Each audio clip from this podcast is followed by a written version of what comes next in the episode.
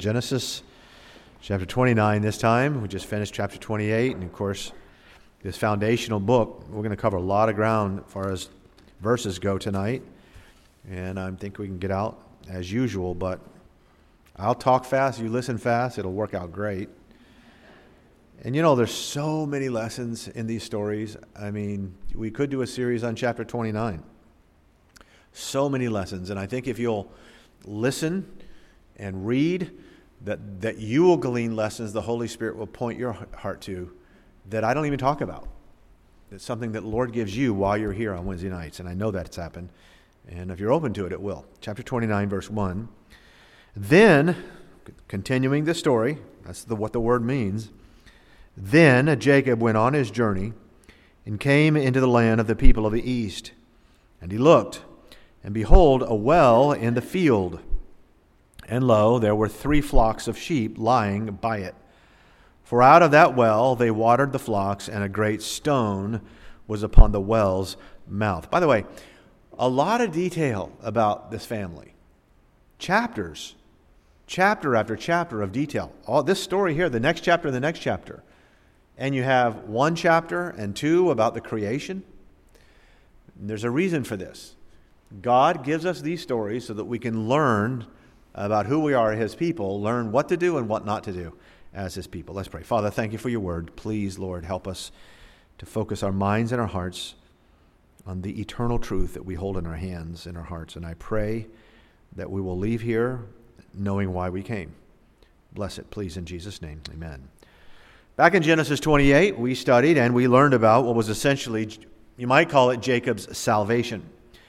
His vow, which he made after his dream, was the very first vow ever recorded in the Bible. And you know, it reveals that his heart was now transformed. It revealed that his faith was finally and now at least in Jehovah God. However, as you all know, it's one thing to be saved, and it's a whole other thing to be subdued. And just as surely as chapter 28 tells us about Jacob's salvation, so too does chapter 29 and beyond start to tell us about his sanctification. And of course, you know, this sanctification process is going to go on in this man's life for the next 20 years. Why?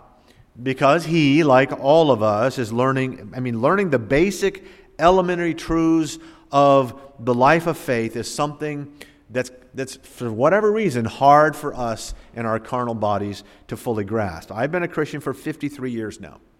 I, was, I, I got saved when I was six months old, okay? But I've been a Christian for 53 years. And I'm telling you tonight, I still struggle with issues of faith and trust and due diligence to the Word of God.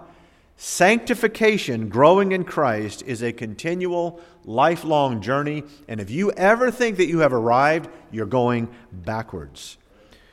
God is patient, thankfully, for all of us. We're very blessed to know that as we learn from this life of Jacob, we see that we serve a God who's long suffering and all wise toward us. He's not only watching over us as he promised Jacob last week, we saw, I will be with you wherever you go. He's not only watching over him, but he's also guiding him, and he's also watching and guiding and directing us with this great unseen hand, which you'll see in the next couple chapters. So here's Jacob. He's fortified, by the way, by the dream that he had, God speaking to him, by that wonderful Bethel experience that he also had. So he heads off, fortified now in his faith, to this faraway land called Padanaram. And you're going to see that when he arrives there, he does two things. Two things by way of taking matters into his own hands. I'm telling you, he's growing. He hasn't arrived. And those two issues are number one, money, and the other concerns the issue of marriage. If I could go back in everybody's lives and all the counseling I've done and go back to those two issues, decisions made when people were young about money and marriage, man alive. Learn from this man, Jacob. Jacob obviously has come to Padanaram in the first place because, as we noted last week, he's seeking a bride, something he must do by virtue of God's covenant. Chapter 29, look at verse 1. Jacob went on his journey and came into the land of the people of the east, and he looked, and behold, a well in the field, and lo, there were three flocks of sheep lying by it. For out of that well they watered the flocks, and a great stone was upon the well's mouth. And thither, from there, were all the flocks gathered, or at there, and they rolled the stone from the well's mouth and watered the sheep and put the stone again upon the well's mouth in his place. Well, here's, here's our pilgrim. He's all alone, he's a fugitive. And north and east, he's walking. He's following the Fertile Crescent all the way up 450 miles into Mesopotamia. Mesopotamia. You know, that Padanaram is basically the southernmost part of Turkey right now. You can imagine how dangerous that journey was thousands of years ago.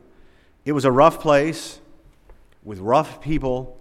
The shepherds of that land would keep daggers in their belts for fending off wolves and lions and thieves. So it's not surprising then that when Jacob he gets there, he receives at first a very cold reception from the people who are gathering at that well. Verse 4.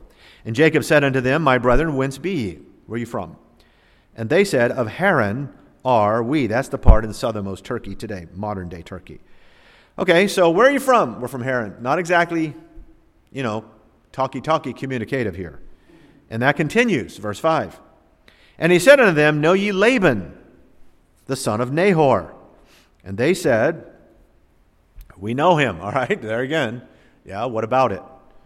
And by the way, aside from the natural suspicion and sort of cynicism that Jacob's questions about Laban were, the fact that he threw in that name, it would only add to it. And I'll tell you why. Laban, as you're going to see, was a shyster. Laban was, as Dickens once wrote about Ebenezer Scrooge, a squealing, wrenching, grasping, scraping, clutching, covetous old sinner hard and sharp as flint, secret and self contained as an oyster. That's him. Scrooge and Laban would have been cut from the same cloth. So, you know, you show up out of nowhere and you say, hey, listen, anybody here know uh, Hunter Biden? Anybody here know Sam Bankman? And you're going to get the same kind of, yeah, we know him. What about it? We know him, three words. So he tries again, verse 6. And he said unto them, Is he well? And they said, He's well. They're not very communicative. And behold, Rachel his daughter cometh with the sheep. Now, I don't know how many of you in this room believe that God's in control of our lives and that meetings like this at this moment and at this time are not just coincidence. Here's Rachel. It just so happens she's a daughter of Laban, and she has come to water her flock. Typically, in those days, she would be heavily veiled she would be stirring up the dust in the distance with her flock there. And it's at that point that Jacob sort of boldly asks these men a practical question. Verse 7 And he said, Lo, it is yet high day. Neither is it time that the cattle should be gathered together. Water ye the sheep, and then go and feed them. He says, Look, guys, it's only halfway through the day. You haven't watered your sheep. Why are you just sitting around here? Water the sheep and get out and go feed, go, uh, feed the cattle. And that's what he said. And the only reason I can figure is that he wants to be alone with Rachel. It's either that or he's just making conversation and he starts out with an insult. And, you know, people do that all the time, as we know. So, in any case, they explain it to him. Verse 8 And they said, We cannot. We cannot until all the flocks be gathered together until they roll the stone from the well's mouth. Then we water the sheep. That's how it's done around here. Now, why did they wait until all the sheep arrived? Maybe they kept the dust from entering the well so they could feed them all at once, water them all at once. Maybe it was an arrangement to make sure there was fair distribution to everybody at the same time. Maybe they use it as an excuse to get to see and speak to this beautiful woman, Rachel, who's single and who, after all, is fashionably late. Whatever reason, Jacob seizes this opportunity. Follow this carefully. Verse 10.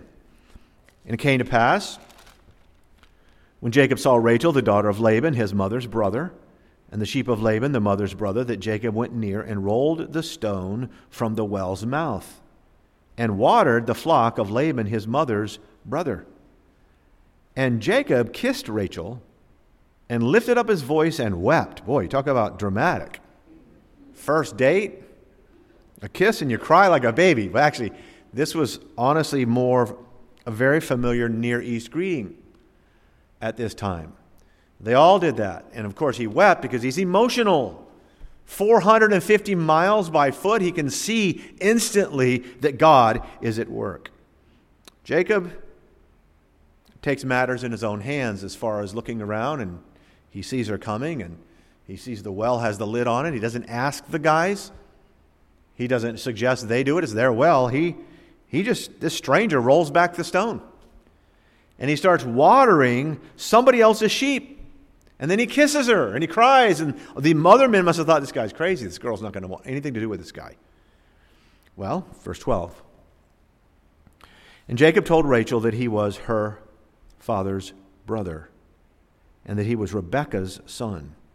And she ran and told her father. She ran, of course. It was, it was a rare, wonderful thing for any relative to show up from, in those days, out of nowhere, but especially a young, scrapping, confident man like Jacob, who's a relative, a distant relative. And by the way, realize that a lot of his confidence and his boldness here are a result of what happened back at Bethel. Remember, he got that guaranteed promise from God.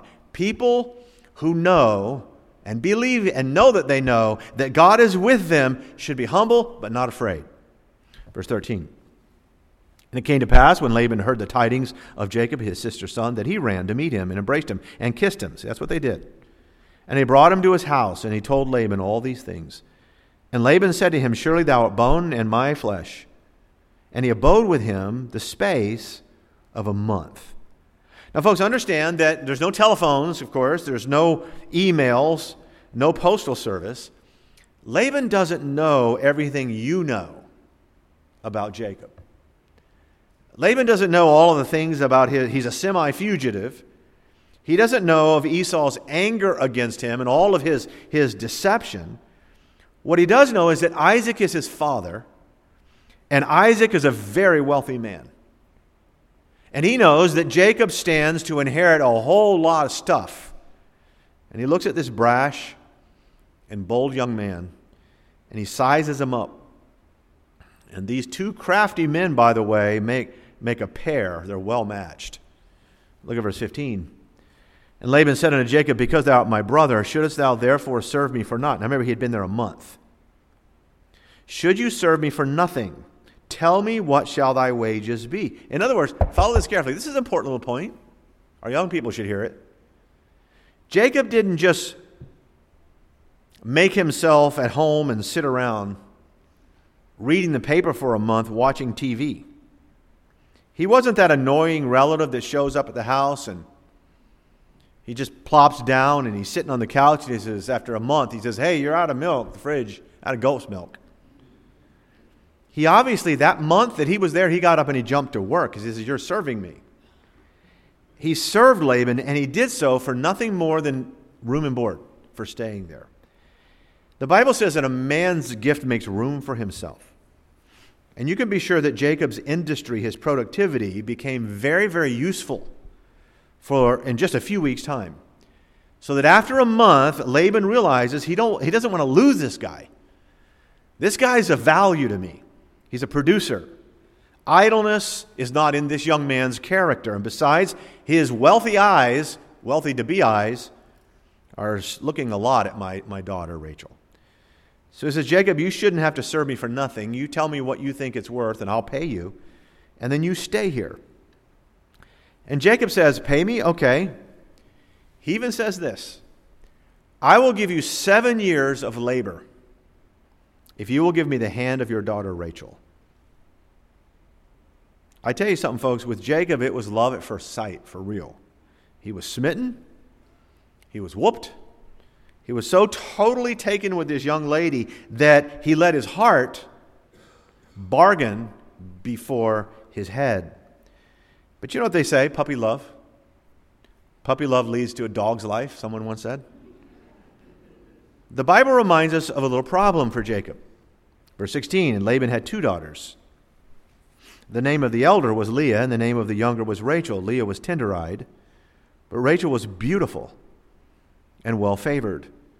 And Jacob loved Rachel and said, I will serve thee seven years for Rachel, thy younger daughter. And Laban said, It is better that I give her to thee than that I should give her to another man. Abide or go ahead, yes. Live here. Now, to be honest with you, I've read everything, I, everything imaginable, honestly, on this text, and I still don't know what it means that Leah was, quote, tender eyed.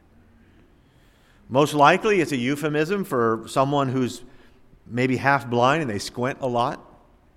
All we know is that physically she didn't measure up to Rachel, who, verse 17 says, beautiful and well favored. And of course, just like Jacob, like 99% of all the other men who's ever lived in the world chose, chooses the fairest of the two. He chooses with his eyes. I don't see any instance he's praying about this. The interesting thing is that from day one, there's no mention of Jacob having an altar. Now, we talked about this in our last study. There's no submission to God. There's no seeking really God's will. He's just thinking and bargaining what comes naturally to his shrewd mind and his eyes. Verse 20. When Jacob served seven years for Rachel, and they seemed unto him but a few days for the love that he had to her. I told you he's smitten. His heart. I mean, Rachel was well worth waiting for. That's how much he loved her. And to his credit, he did wait for her. Verse 21 And Jacob said unto Laban, Give me my wife, for my days are fulfilled, that I may go in unto her. And Laban gathered together all the men of the place and made a feast. True to his word, I put that in air quotes. Laban gives orders for this feast, and he makes, he personally makes all of the arrangements, including apparently the fact that the men of that place would celebrate while Jacob's bride heavily veiled, would wait somewhere in the night. At the end of the feast, and I know you know this story, but we have to go through this. Laban releases his daughter to Jacob's tent. Laban had, of course, seven years. He had seven years to plan this whole fraud, whereby he would trick Jacob into taking his firstborn daughter, Leah, instead of Rachel. So Jacob He's worn out, party worn, retires to his darkened quarters, consummates the marriage, only to discover in the morning just how shrewd and deceitful his uncle was. I'm telling you, Laban was a demon led man, if there ever was one. Verse 23, look at it. And it came to pass in the evening that he took Leah his daughter and brought her to him, and he went unto her, and Laban gave unto his daughter Leah Zilpah his maid for an handmaid. And it came to pass, and in the morning, behold, that means behold Jacob, behold, it was Leah. And he said to Laban, What is this thou hast done unto me? Did not I serve with thee for Rachel? Wherefore then hast thou beguiled, same word for the devil, beguiled me? And here's Laban's response, verse 26. And Laban said, It must not be done so done in our country to give the younger before the firstborn. You talk about gaslighting. So he turns it back and he says, Look, you're in my country. And in my country, you can't give the younger before the firstborn. What did you think I was going to do, Jacob? This man's a deceiver. We're going to talk about that at the, at the, at the very end of this message. The fact that there are some people in this world that you do, should do what Jacob finally did, and that's get up and leave. There are some people in this world who are just deceptive, liars. To use a modern term that's used a lot today in therapy is toxic. That's what this guy was. Look at verse 27. Laban says, Fulfill her week, like her, finish our honeymoon, and we will give thee this also for the service which thou shalt serve me, yet seven other years. In other words, look, Laban can see Jacob's anger and his shock. And just as he had planned, he pours oil on these troubled waters by saying, Here you go, Jacob. Go on your honeymoon. Take care of my firstborn, Leah. Be a good husband to her. And for seven years of labor, you can also marry Rachel. Should he compound one mistake with another? Jacob does this. Verse 28 And Jacob did so. and fulfilled her week, and he gave him Rachel his daughter to wife also. In other words, Jacob didn't have to wait seven years, another seven to have Rachel. He married her right then, which means that he now has two wives. This is a very important point because what's about to happen with regards to Jacob's children. Look at verse 30. And he went in also unto Rachel, and he loved also Rachel more than Leah, and served with him yet seven other years. And when the Lord saw that Leah, no, wait a minute, let me stop here for a minute. When the Lord saw. You mean God's been watching all of this? Yes. We haven't heard his voice, we haven't seen an altar. But what did God say way back there in Bethel? I'm with you. I will watch over you. And not just him. Verse 31 And when the Lord saw that Leah was hated, hated is one of those famous words in the Bible, a word of comparison compared to how he loved Rachel. The comparison is like hatred. And when the Lord saw that Leah was hated, he opened her womb, but Rachel was barren. In other words, time is going by, Leah is hated, which basically means she's being ignored by Jacob, so she feels totally despised. And yet Rachel is the one who's not conceiving any children. So that no matter how much he loves Rachel, if Jacob wants sons, he's going to have to consider Leah. And Jacob wanted sons. Verse 32 And Leah conceived and bare a son, and she called his name Reuben. For she said, Surely the Lord hath looked upon my affliction. Now therefore my husband will love me. In other words, it was God who compensated Leah. It's almost a divine law, frankly. People who lack in one area are given extra in another area. But let me just go through this very quickly. So here are these four sons that she has Reuben, which means God hath seen, Simeon, which means God hath heard, Levi, which means God hath joined me, and Judah, which, as you all know, means praise. You see, in other words, after four sons, and Rachel is still barren, it was very obvious that God was blessing Leah. Chapter 30. And when Rachel saw that she bare Jacob no children, Rachel envied her sister and said unto Jacob, Give me children, for else I die. Please. And Jacob's anger was kindled against Rachel, and he said, Am I in God's stead, who hath withheld from thee the fruit of the womb? So you see all this conflict in the family? She goes and says, I need children. And he says, This is my fault?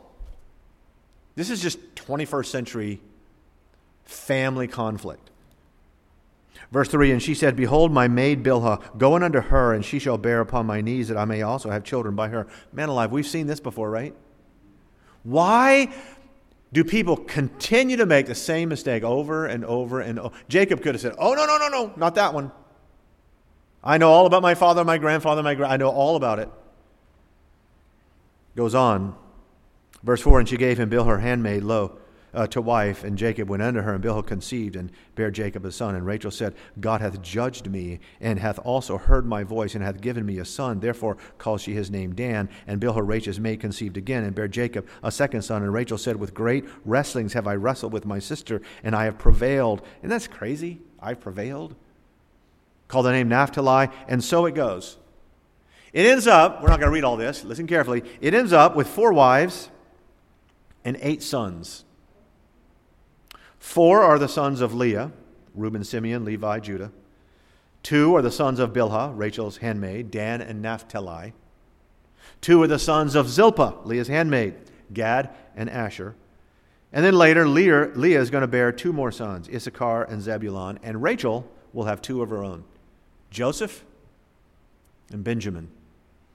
Plus, Leah will have a daughter, finally, a girl named Dinah. But here's the thing in this whole story this is all wrong. It's all wrong. And yet, through all of the deceit, all of the jealousy, all of the bitterness, and the anger, and the hatred, and the judging with your eyes instead of spiritually, and, and let me just say this too understand that when you read about these things, you know, unbelievers will look at this and people don't know anything about God or the Bible say, look at that, they had wives. And understand that God is simply revealing to us in His Word what happened. That's what God does. The Bible is an inspired, infallible, divine revelation of God's dealings and God's conversations with man. God is simply telling us the truth about what happened 4,000 years ago to an ancient family in the Middle East. This is how Jacob lived. God's not condoning any of this. But, in spite of it all, the deceit, the foolishness, the stumbling around, God is still keeping his word. 14 years, 12 children, four wives later, Jacob realizes it's time to depart for the land of promise. Remember this. Sometime back, somewhere back in Jacob's mind, there sits this memory of God's covenant. It is a covenant that does not include the promise of Mesopotamia. It doesn't include that land where they're at. Rather, it's the promise of Canaan. And so he finally is resolved. He's made his decision. He's going to do what God told him to do all along. It's time to go. Unfortunately, to stifle Jacob's resolve, all Laban had to do was offer Jacob a raise in pay. Uh, you know, it's God's will for him to leave, but that's when the company usually says, hey, you know what? I'm going to pad your income. Laban, as you know, changed Jacob's pay 10 times, if you know the story. Each and every time it was likely to benefit Laban, and mostly and only Laban in the long term. So that Laban is using this man. This is what toxic people do. To use another modern term in therapy, this is what narcissists do. He is using Jacob to advance himself, much in the same way that Jacob started to do with Esau to advance himself. So, yes, you reap what you sow, and his chickens are coming home to roost. And yet, as we read of Jacob's life and all of the failures and all the faults of this man, we still are reminded behind it all is the faithfulness of God. And the purpose of God is continuing to be fulfilled. People say, how can Jacob and Isaac and even Abraham, how do they make these same mistakes, these foolish decisions over and over and over again, these fleshly, carnal things? I can tell you it's because they're carnal. They're in flesh. And you know what? God didn't make this covenant with angels. God did not make his covenant with glorified saints. He made his covenant with sinners. And, and as sinners, they have a lot of growing, sanctification to experience, just like we do. They will endure the fruits of their disobedience, but that's for us to learn from. They will reap what they sow, but God is going to keep his word. And he does so, beloved, not because of Jacob's conniving, not because of his scheming and his trickery, as we'll see in a few moments, but rather in spite of all of that. Chapter 30. Verse 25.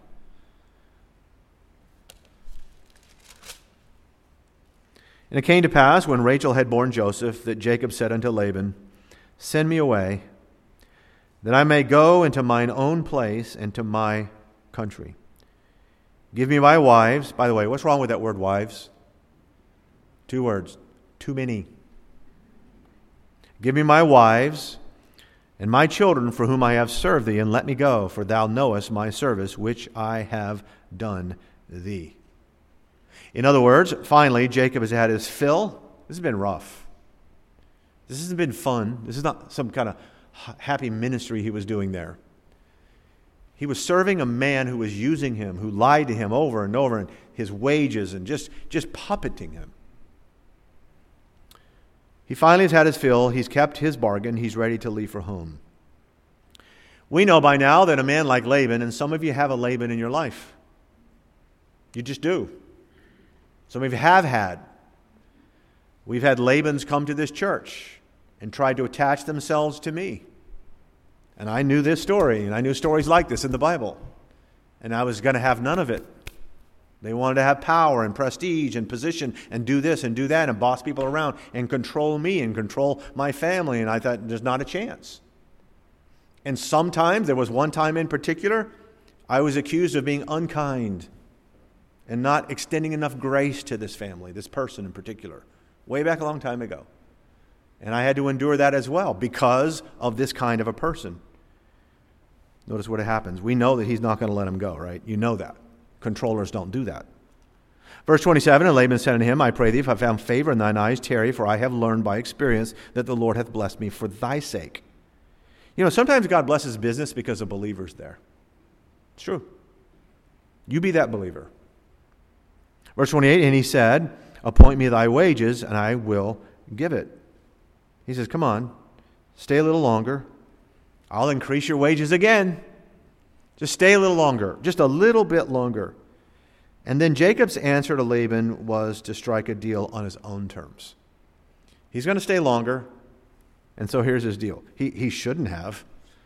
Verse 29 And he said unto him, Thou knowest how I have served thee, and how thy cattle was with me, for it was little which thou hadst before I came, and it is now increased into a multitude. And the Lord hath blessed thee since my coming. That's a very real thing. And now, when shall I provide for mine own house also? And he said, What shall I give thee? And Jacob said, Thou shalt give me not give me anything. If thou wilt do this thing for me, I will again feed and keep thy flock. In other words, look, Jacob points to his big family. And he says, How am I supposed to feed this family? I have 11 boys and one girl and all these women. And you, Laban, have gotten very rich, wealthier and wealthier in the past. You own all this in the past 14 years. And I've only gained warm bodies, hungry mouths to feed. So here's the deal. He says, Let me go through the flock and cull out all of the brown sheep and all of the speckled and spotted goats. That means all of the least of the flock. Okay, so this is verse uh, 31, 32, 33. See verse 33 the speckled, the spotted cattle, the brown cattle. He's making a deal. He says, Look, you keep all the blue ribbon, you keep the ones that win all the ribbons at the fair. Let me separate them and place them away from the purest, best of the flock. In other words, the solid colored white sheep and the solid colored black goats. And then he said, Both flocks are still yours, Uncle Laban. However, any sheep or any goats that are born from the solid color in the flock, if they happen to be speckled or spotted goats or brown, then those will be mine. Well, Laban knows a deal when he sees one. He's a bigger conniver than Jacob. So he jumps on this proposal instantly before Jacob can change his mind. And that's because everybody knows that, everybody knew then, that eastern sheep were mostly solidly white or and rarely ever brown, and the goats were predominantly black. And very rarely would they come out spotted or speckled. So Jacob is willing to start with nothing. The worst part of the entire, this is a business, by the way. This is a business that they're in. And he's saying, I'll take the worst part of the portfolio, the one that has almost no return. And he says, I'll put the odds in your favor, Uncle Laban, and leave the results to God. In truth, he was leaving the results to God and a lot of hard work. He was going to have to labor again, and typical of Jacob, he works hard. But also typical of Jacob, he throws in his chicanery. He has to be a little bit deceitful. Laban's not complaining at all. The mark, the striped flock, three days' journey away, if you read the, the, the, uh, the text. And they're being tended to by his sons. And so, you know, these perfect sheep and goats would see uh, once in a while some speckled offspring, you can have them. So they make the deal. And then Jacob does this really weird thing. I'm not going to spend a lot of time on it, but let's look at it. Verse 37. And Jacob took him rods of green poplar and the hazel and the chestnut tree and peeled white strakes at them and made the white appear which was in the rods. And he set the rods which he had peeled before the flocks and the gutters in the watering troughs when the flocks came to drink, that they should conceive when they came to drink. So he takes some stout branches, three kinds of trees the hazel, the poplar, and the chestnut tree. And the Bible says that he, he peels the bark off these branches so that it's striped all the way around. And he peels it off in stripes and then he places them where? He places them in verse 38 by the well, in the water, where they would come to drink, and so forth. What's he doing? he knows that these flocks are coming there to socialize. And there's these striped rods that are placed in the water. And I know commentators, even a few scientists have said that by placing the bare rods in the water, it was an attempt to get the chemicals or the sap from that into the drinking water because Jacob learned somehow that it would help with fertility and they would have more of these. Uh, if they saw the stripes, they would have more of the striped uh, sheep and so on. And, you know, that sounds like superstition. Sounds a lot like superstition. That by seeing stripes in conception, the offspring would have stripes. Well, look at verse 39. And the flocks conceived before the rods and brought forth ring cattle, ring straked, speckled, and spotted. Sure enough. And Jacob did separate the lambs and set the faces of the flocks toward the ring straked, and all the brown in the flock of Laban. And he put his own flocks by themselves and put them not into Laban's cattle. So, whatever the rods were supposed to do, now follow this carefully. Jacob is employing now some sound wisdom. He's going to essentially use Mendel's law of breeding. And it continues in verse 41. And it came to pass, whensoever the stronger cattle did conceive, Jacob laid the rods before the eyes of the cattle in the gutters, they might conceive among the rods. But when the cattle were feeble, he put them not in. See that? That's just a law of breeding. So the feebler were Laban's. There's that conniving again. And the stronger were Jacob's. And the man increased exceedingly and had much cattle and maidservants and men servants and camels and, and asses. What's that mean? That means he got rich. That's how you had wealth very rich. Go back to when Jacob first came in your mind's eye to Padanaram. He saw Rachel at a well. What did he do? He jumped right in. He moved that heavy stone all by himself. He didn't ask the men, and he starts watering the entire flock. When he's a guest at Laban's house for a whole month, what does he do? He doesn't kick his feet up. He doesn't sit around the tent like the lazy nephew eating all the Oreos and just reading the morning paper. He didn't say to Laban at the end of the day, hey, uh, there's a sheep stuck in the thicket back there. You might want to have one of your men get it. No, he, he got up and he did it. In one month, he made himself indispensable. He's a laborer, he's a worker, and God blesses that every single time. God always blesses when you go back to the mandate that God gave to Adam in the garden keep it, keep it, and dress it. And by the sweat of your brow now, you have to do it, but keep on doing it. So he's increasing again. The man increased exceedingly, verse 43, and had much cattle. By starting with nothing, Jacob understood two things. Number one, God blesses hard work. He just does. Number two, God made a promise to him.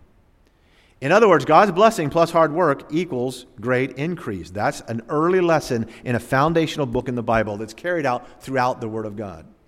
I mean, what if he was unwilling to work? What if Jacob just stood around and he scorned the law about laboring with the sweat of your brow? What if Jacob is going to, is going to just lay around and wait on God? Pastor, pray for me. I've got an entrance exam. Okay, but did you study? I will pray for you. But did you sit down and study? Pastor, pray for me because I need this. Okay, you do your part, God will do his part. I want to remind you that Jacob is doing all this breeding and culling and this administrating when he was 89 years of age. Brother Wooster, still working. How old are you, Brother Wooster? You're allowed to tell me. How old are you? Brother Wooster, Alvin. He's a kid, he's a child compared to Jacob. But imagine this this is work. Verse 1 And he heard the words of chapter 31 Laban's son saying, Jacob has taken away all that was our father's. That's another thing, too. If you do well, you work hard, people are going to be jealous and envious and say, It's not fair. That's what's happening in our country. Every election is dividing. It's class warfare, right? It's not fair. He's taken all that which was our father's, hath he gotten all this glory. And Jacob beheld the countenance of Laban, and behold, it was not toward him as before. Of course it's not, because toxic people change like that.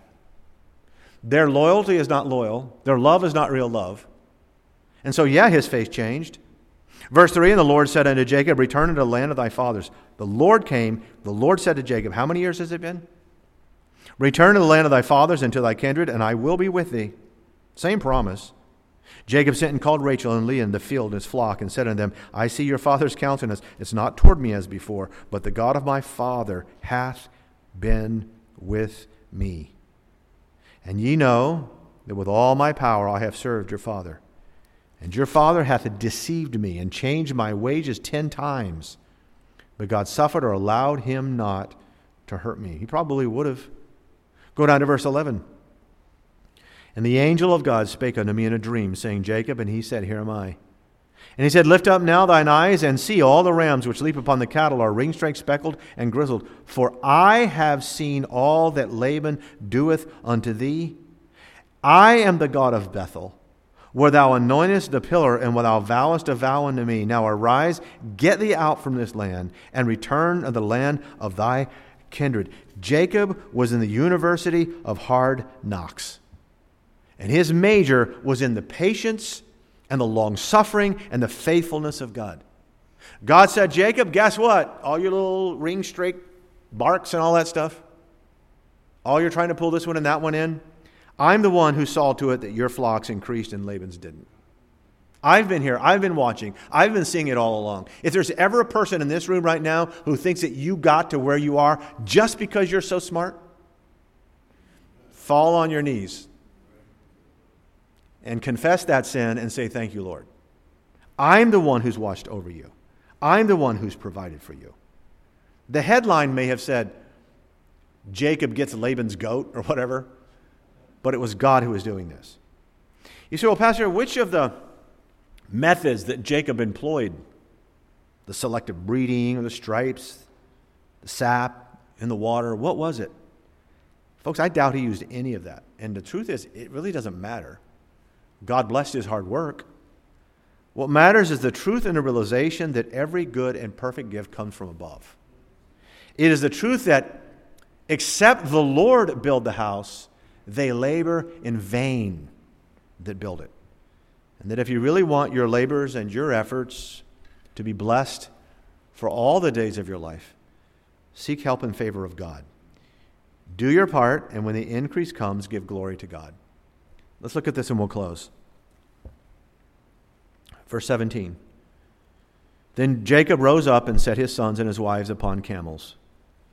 And he carried away all his cattle and all his goods which he had gotten, the cattle of his getting which he had gotten in Padanaram, for to go to Isaac his father in the land of Canaan.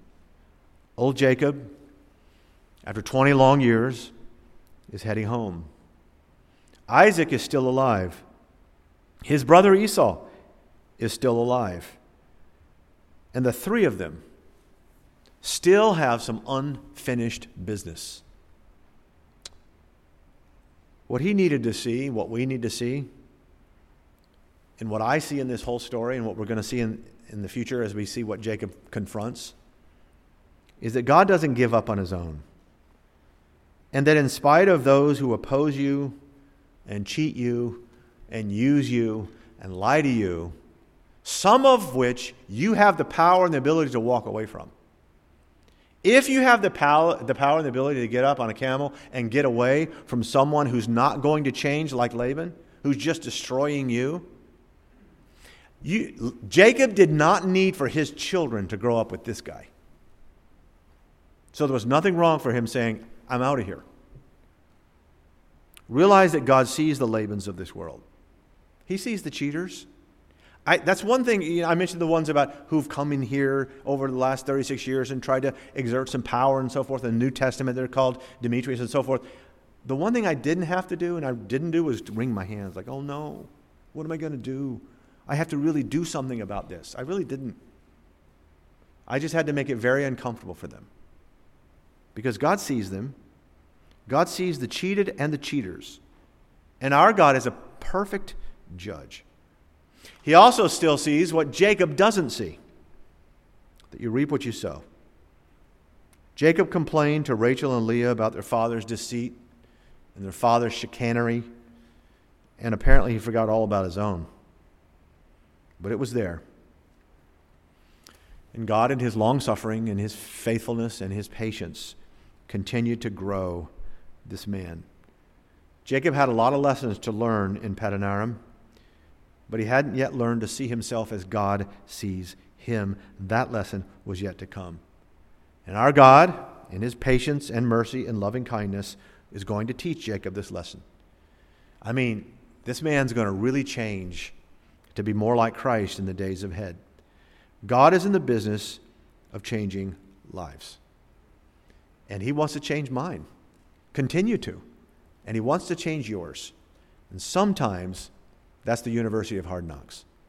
The bottom line is the answer to all of it is trust and faith in the God who knows. And God's people said, Amen. Amen. Father, thank you for your word as we continue, Lord, to look into the truth of your word and how you have dealt with men and nations and people and women and children. That you are always a God of law and holiness, but always a God also of faithfulness. And when people cry out unto you, you always hear. May we cry out to you. For those people who would come into our lives that are like Laban, that are of the devil, that are only for themselves, I pray, God, that we will know if it's possible and if it's right, that we also distance ourselves, that we do not allow them to become toxic in our own lives or our families. And Lord, to the end that it, that it helps us, like Jacob, to grow in Christ and to depend completely on you, we will give you the praise for that. We pray in Jesus' precious name. Amen.